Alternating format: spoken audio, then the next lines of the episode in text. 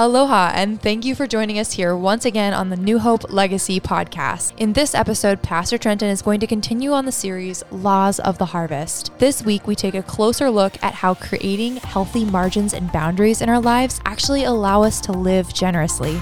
Let's dive in.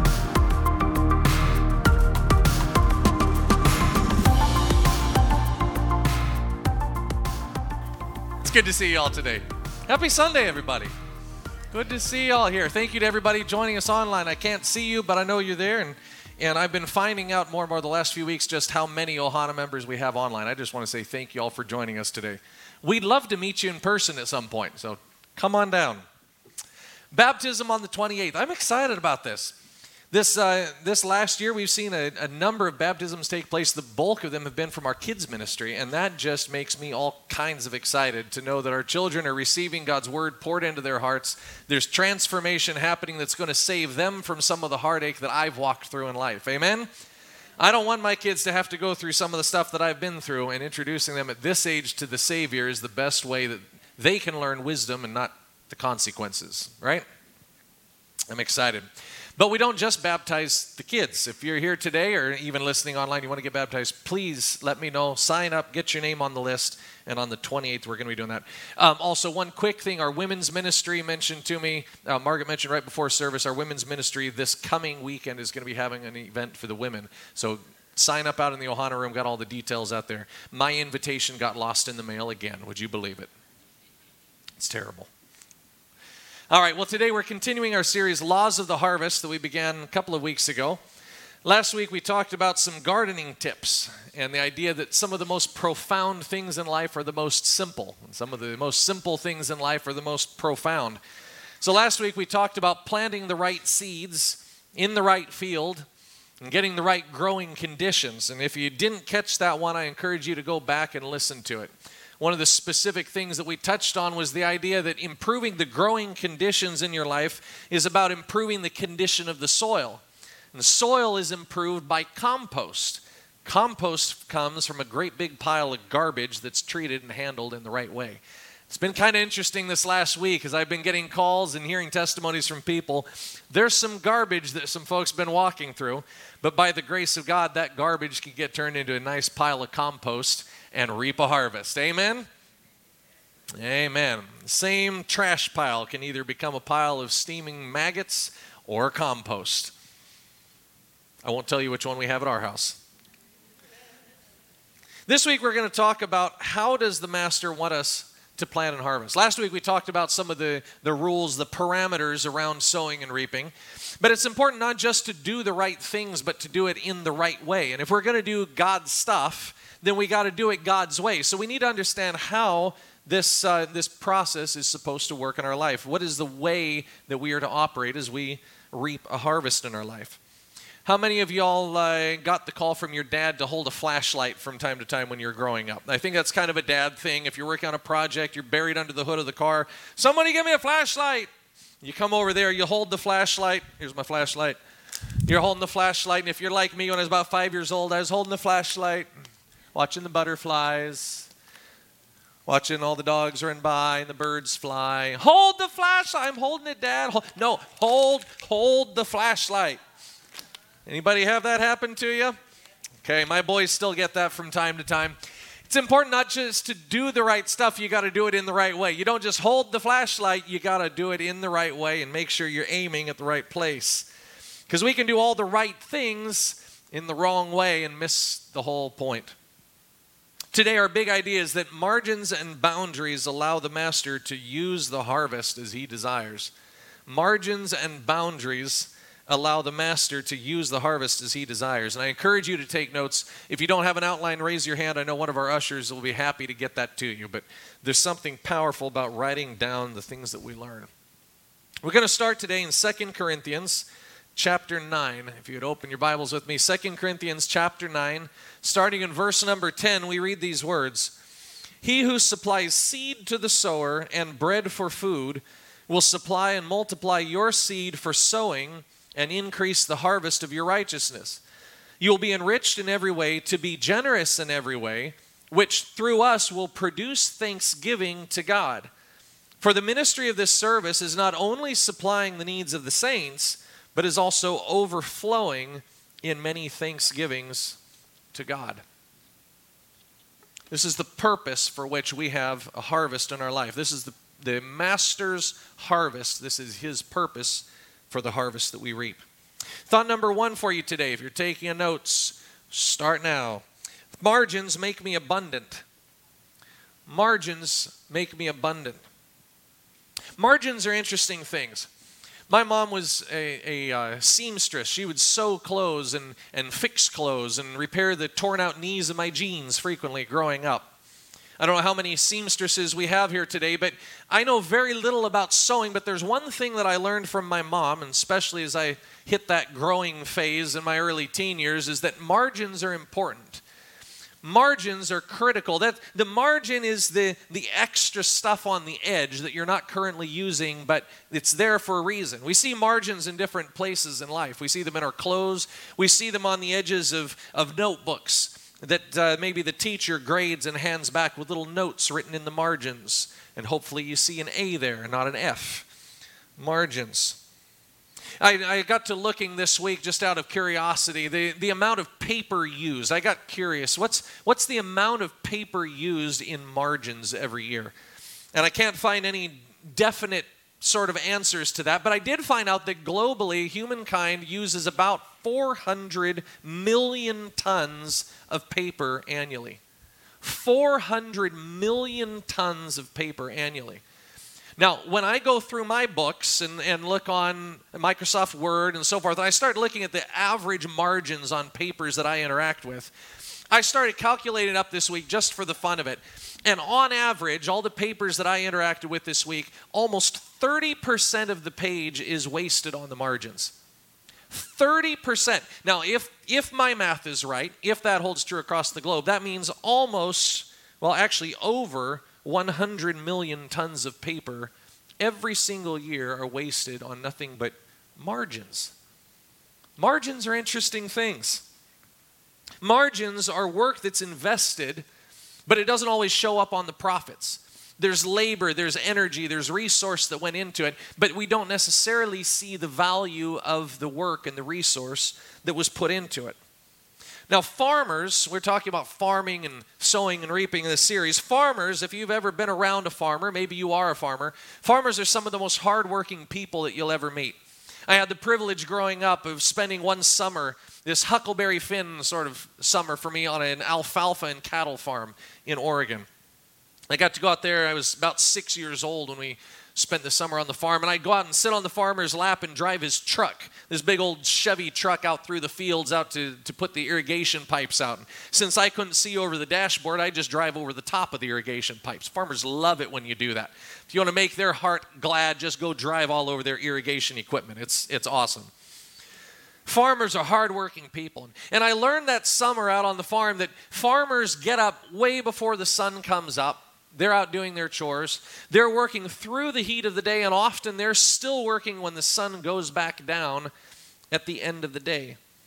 They work long hours, back-breaking work with very little recognition.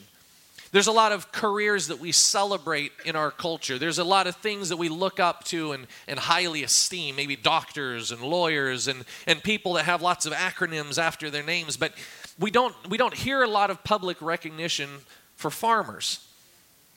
Farmers are some of the most frugal people that you'll ever meet. They operate on slim margins. They don't, they don't necessarily turn a lot of profit for the amount of work that they put into their fields. And they're not the type to waste time or resources. It's not the average farmer that you'll meet. And I got to reading this last week in Leviticus chapter 19. There's a really interesting passage where God is speaking directly to farmers. Did you know God talks to farmers? Hope you know that. God talks to mechanics, God talks to construction workers, and, and whatever career you're in, God talks to those kind of people. In Leviticus chapter 19, verses 9 through 10, God is talking to the farmers, and He says this When you reap the harvest of your land, you shall not reap your field right up to its edge, neither shall you gather the gleanings after your harvest. And you shall not strip your vineyard bare, neither shall you gather the fallen grapes of your vineyard.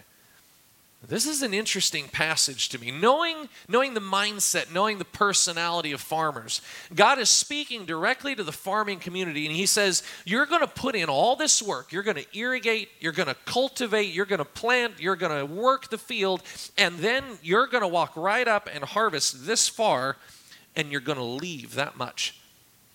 You're not even going to pick up the gleanings. The gleanings were the, the sheaves of wheat and things that would fall as they're reaping the harvest. They, they may drop a bundle of wheat or a few stalks of wheat. And he says, Don't turn around and go back and pick that up. If you drop it, you just leave it there.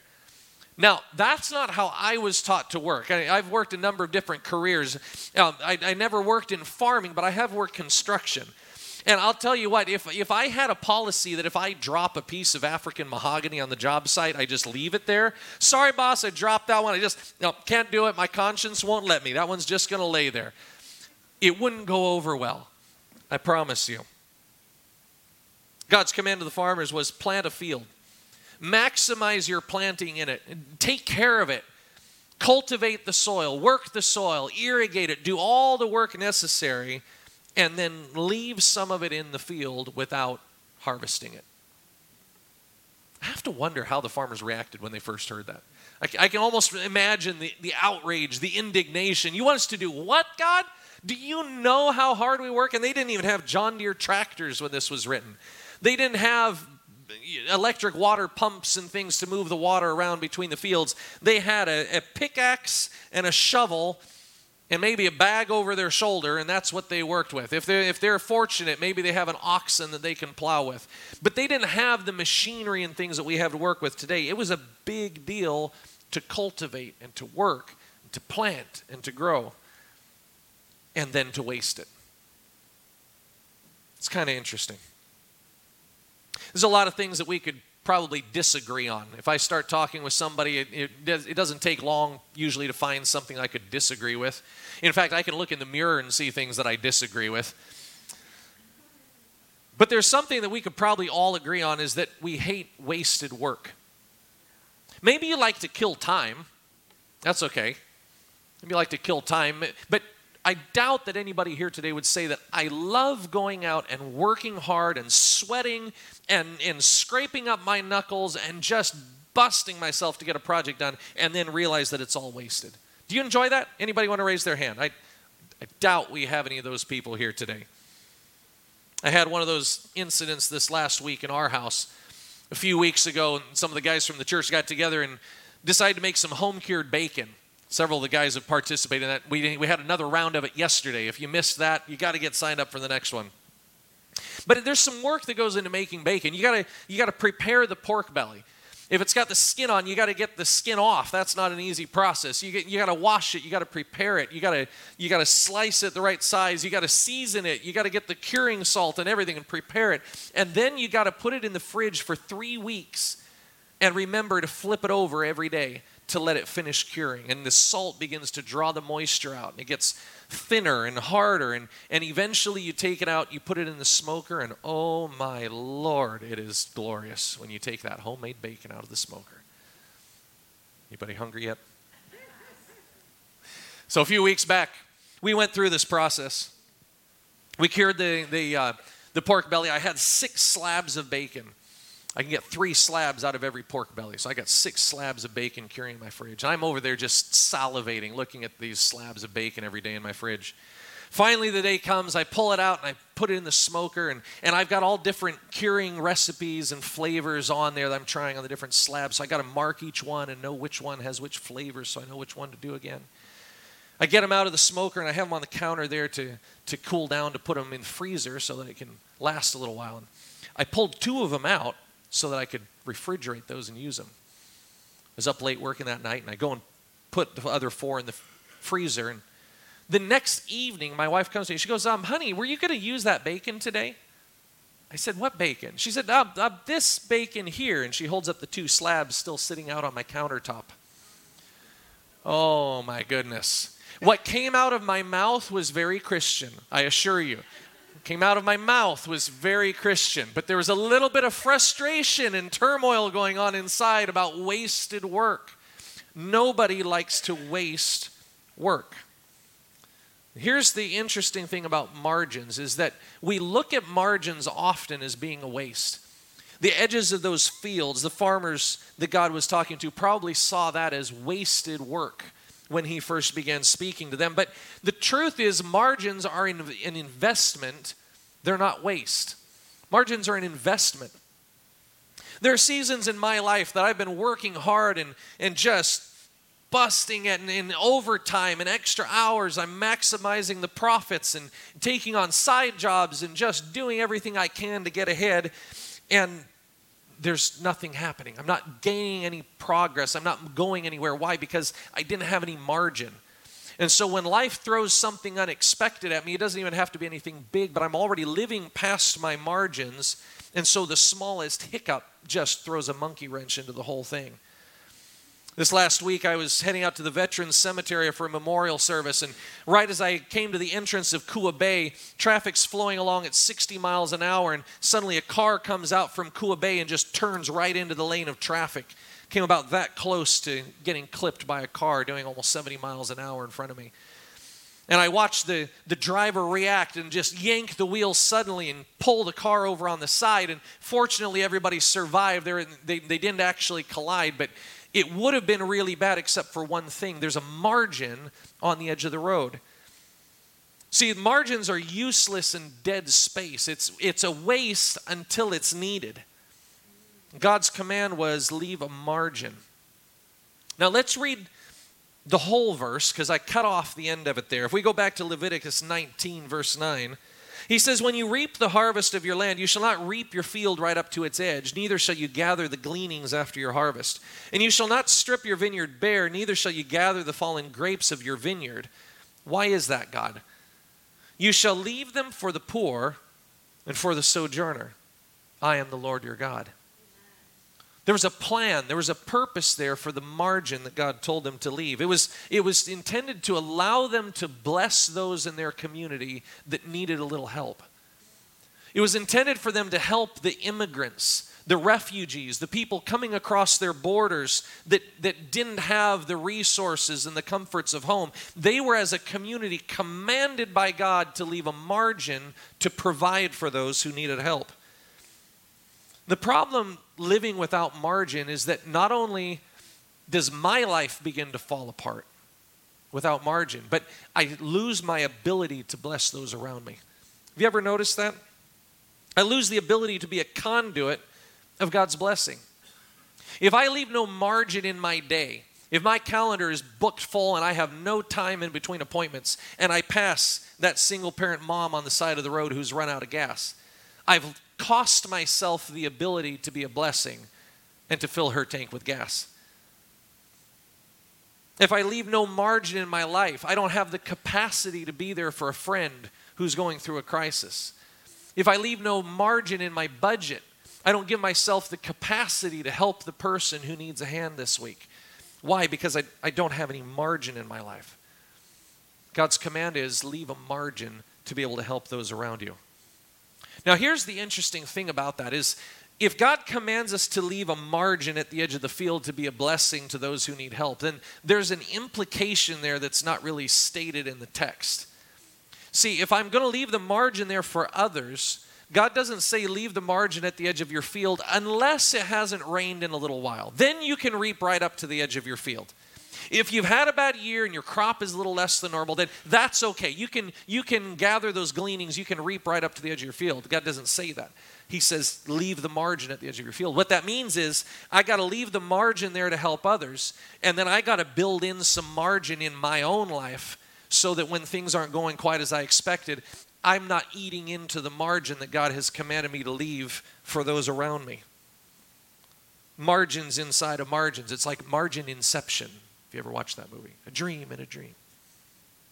Nobody. That's okay. In our opening scripture, 2 Corinthians chapter 9, God said that He would supply seed to the sower and bread for food. How does He do that? Through the harvest. This is how God supplies the seed to be sown and also bread for us to eat, is through the harvest that we reap. And that means that the harvest that I reap has to be larger than the bread that I eat, or else I don't have seed to plant. Somebody came up to me after service last week. They said, You missed one. I said, I did what? They said, You missed one. Your rules about gardening, you missed one. The most important rule of all don't eat your seed. I said, Well, there it is. I'm not a farmer. But thank you. Don't eat your seed. See, if you eat your entire harvest, you have no seed to plant next year. By next year, you are no longer a farmer. You're a landowner, but you're no longer a farmer. If we have any business owners here, then you know the necessity of investing in your business. You know the necessity of not, not writing a paycheck to yourself 100% of your profits because your business will inevitably fail if you do that. Maybe not this week, maybe not next, but you got to leave a margin in your life.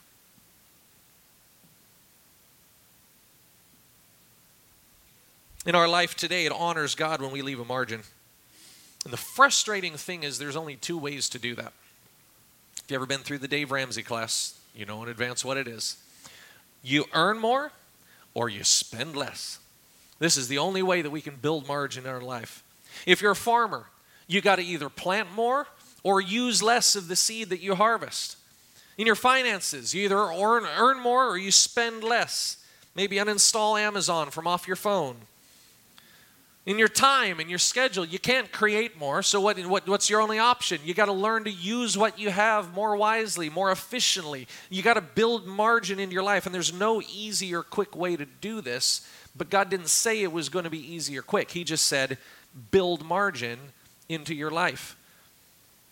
And he won't command us to follow his principles without giving us a way to accomplish it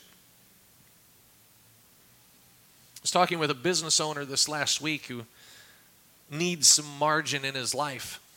And he, he seemed just a little bit bashful, almost a little bit ashamed when I brought this topic up. And I knew that he needed a little more margin because he was trying to undercut himself to help me.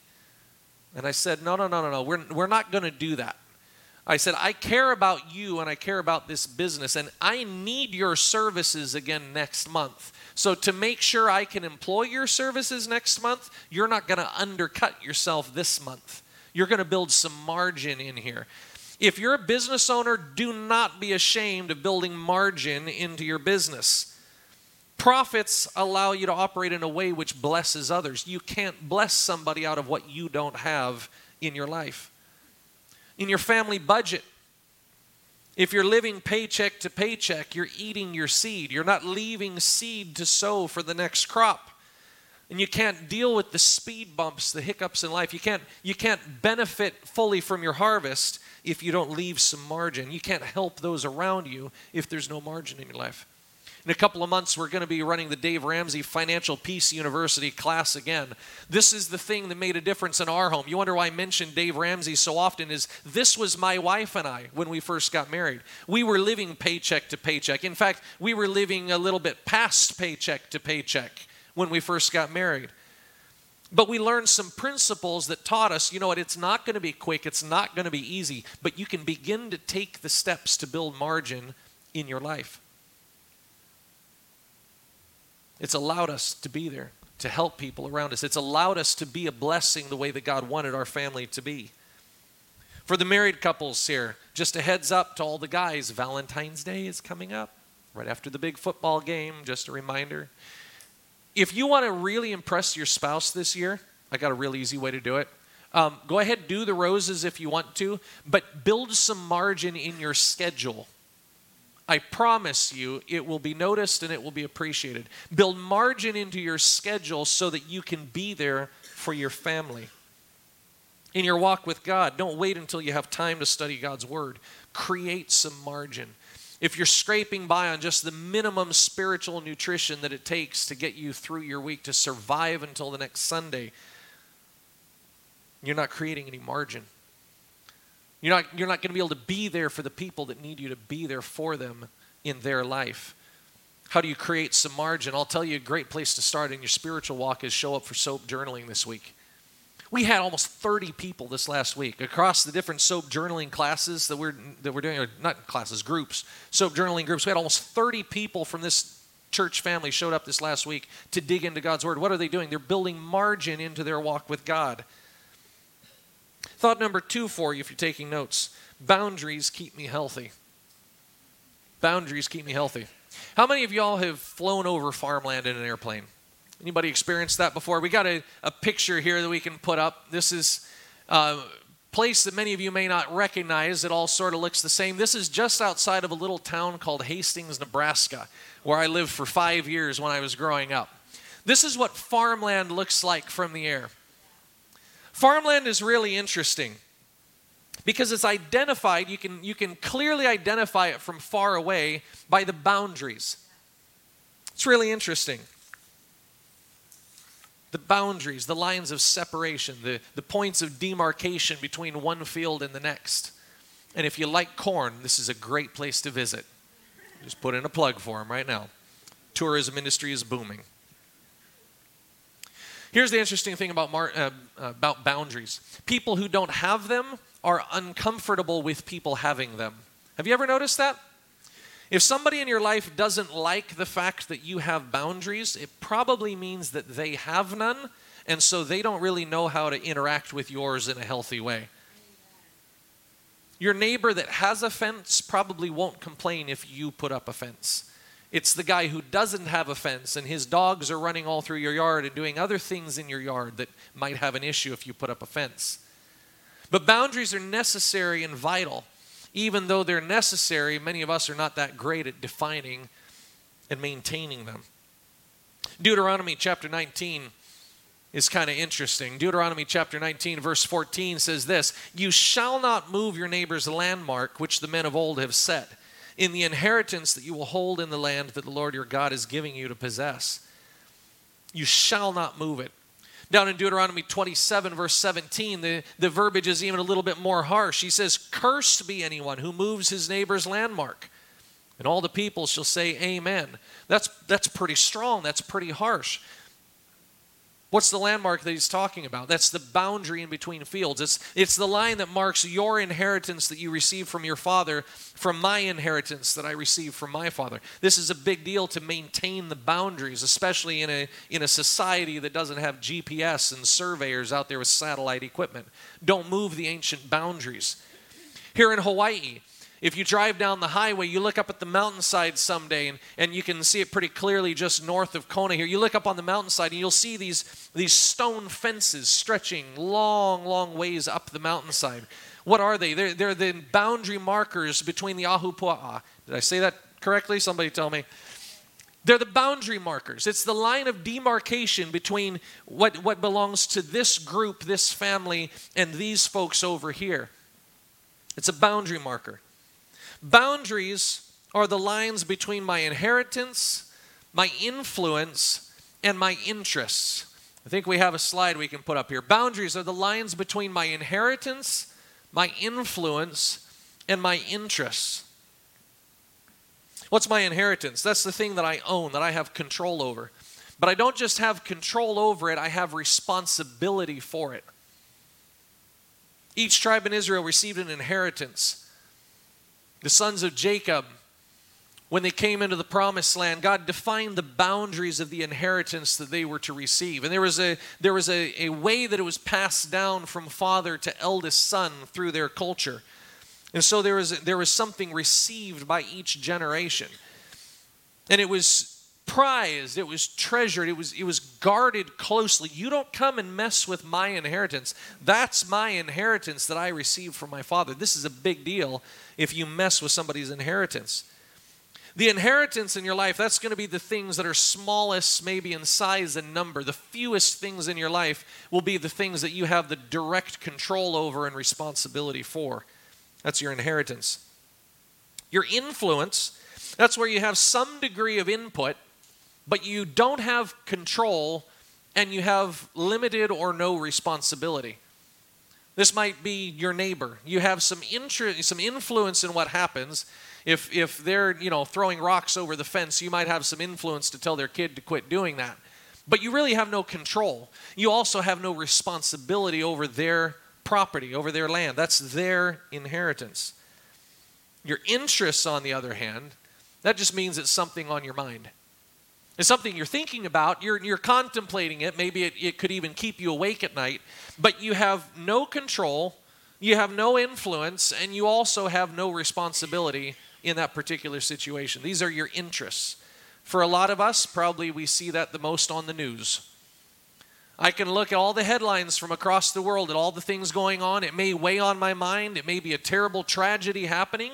It may be something worth pursuing a solution for, but I have no control. I have no influence. And the simple truth is, I often also have no responsibility, but I have an interest. The problems start when we confuse each of these. See, if you misunderstand what your inheritance is, if you don't know where the boundaries are in your inheritance, then it's really easy to drop the ball and let somebody else take control of your inheritance if you don't realize that that's the thing that you're responsible for.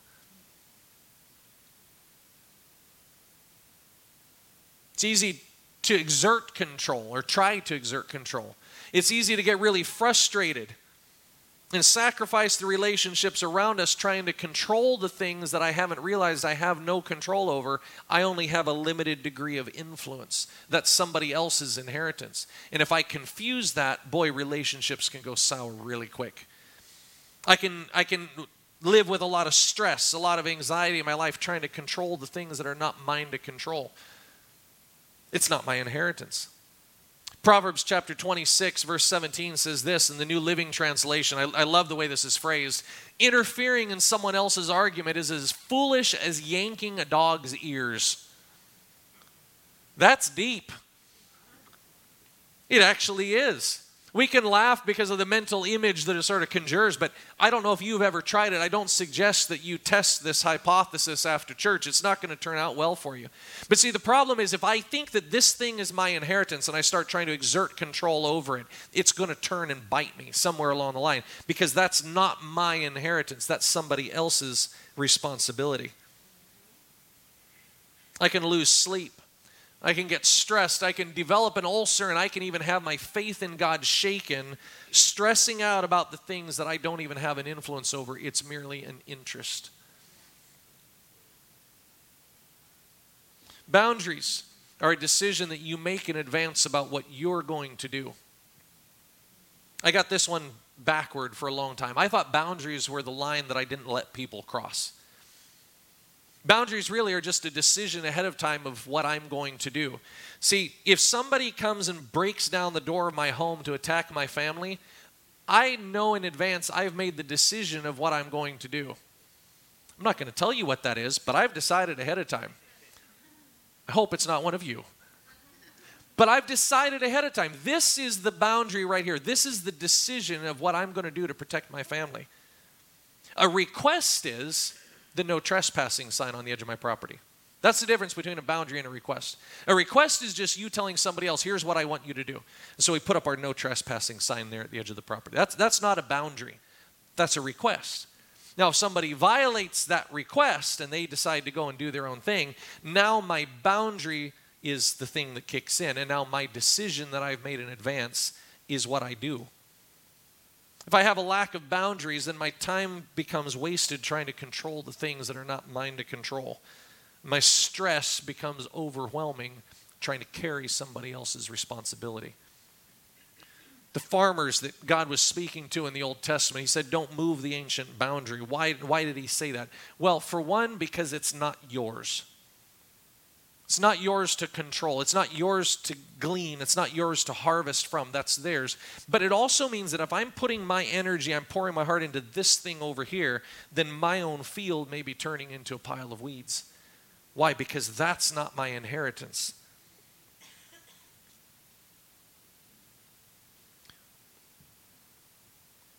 We're going to end just a little bit sooner than normal today, but I encourage you to ask the Holy Spirit, God, what are you speaking to me today? See, the Lord of the harvest has plans for your life. He wants you to live an abundant and bountiful life. He didn't intend for you to just barely scrape by in agony your entire life and not be able to do the things that He called you to do.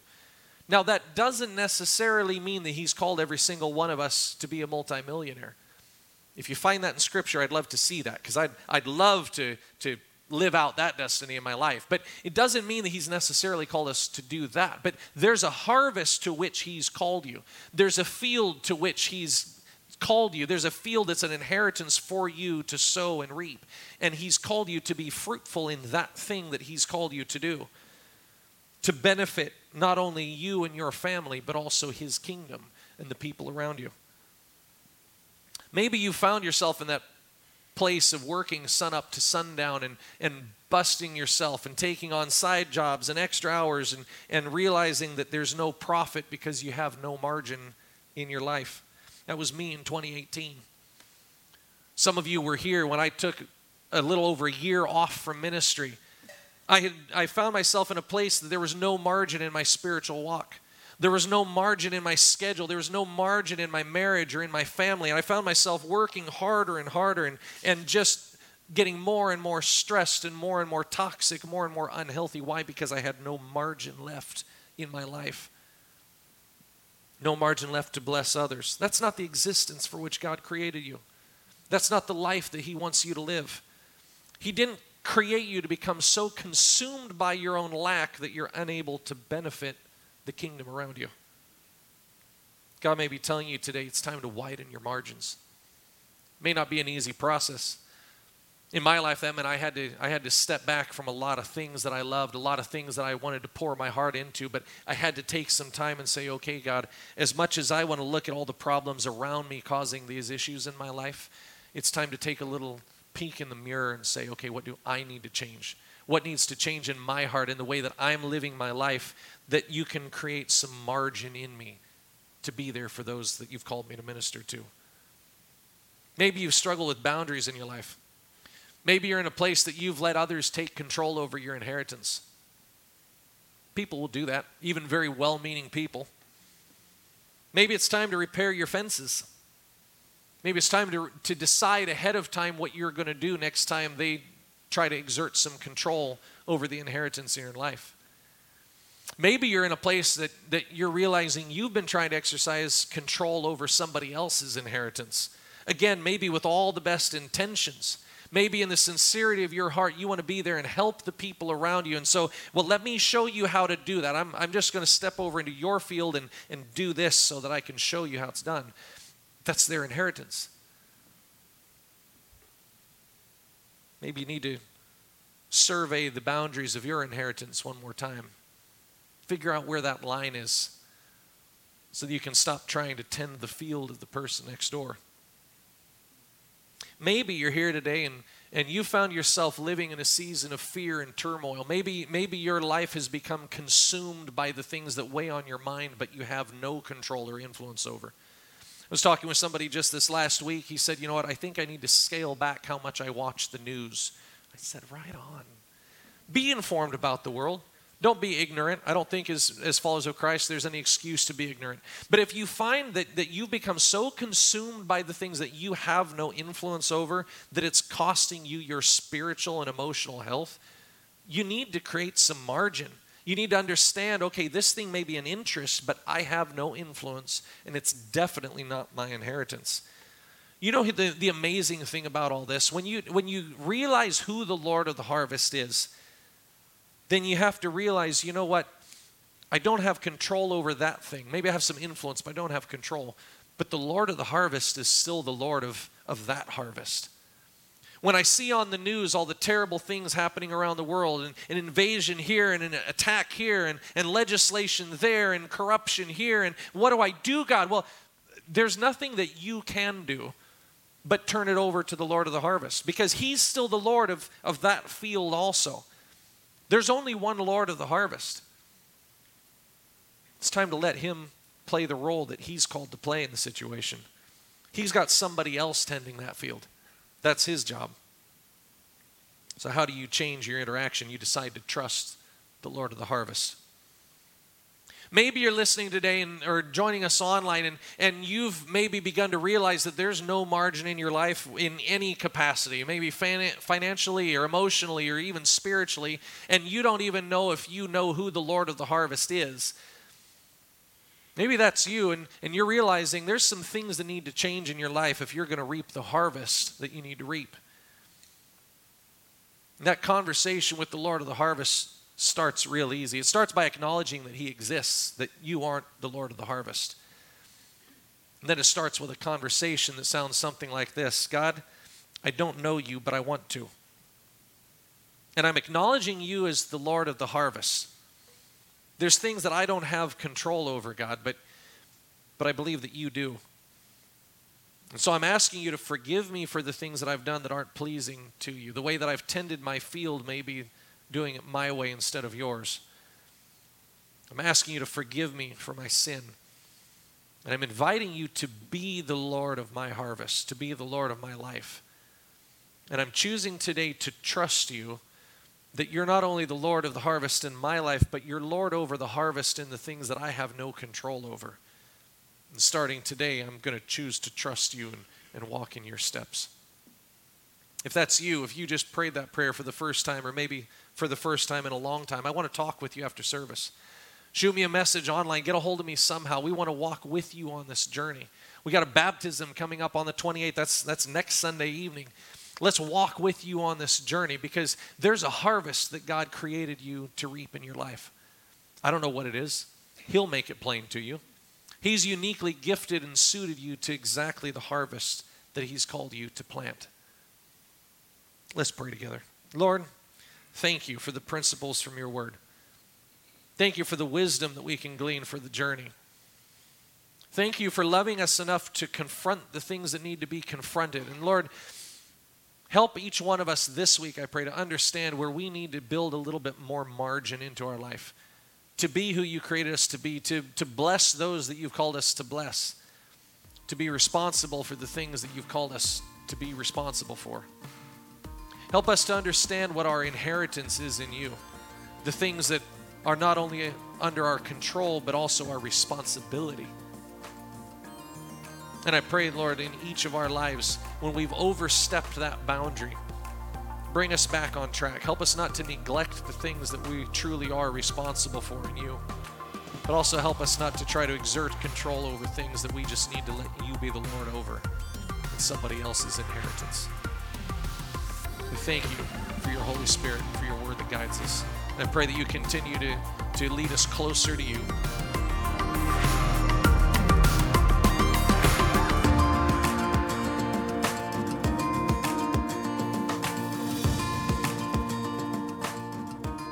Thank you again for tuning in today. We pray that this message encourages you and equips you as we build the necessary margins in our lives starting today.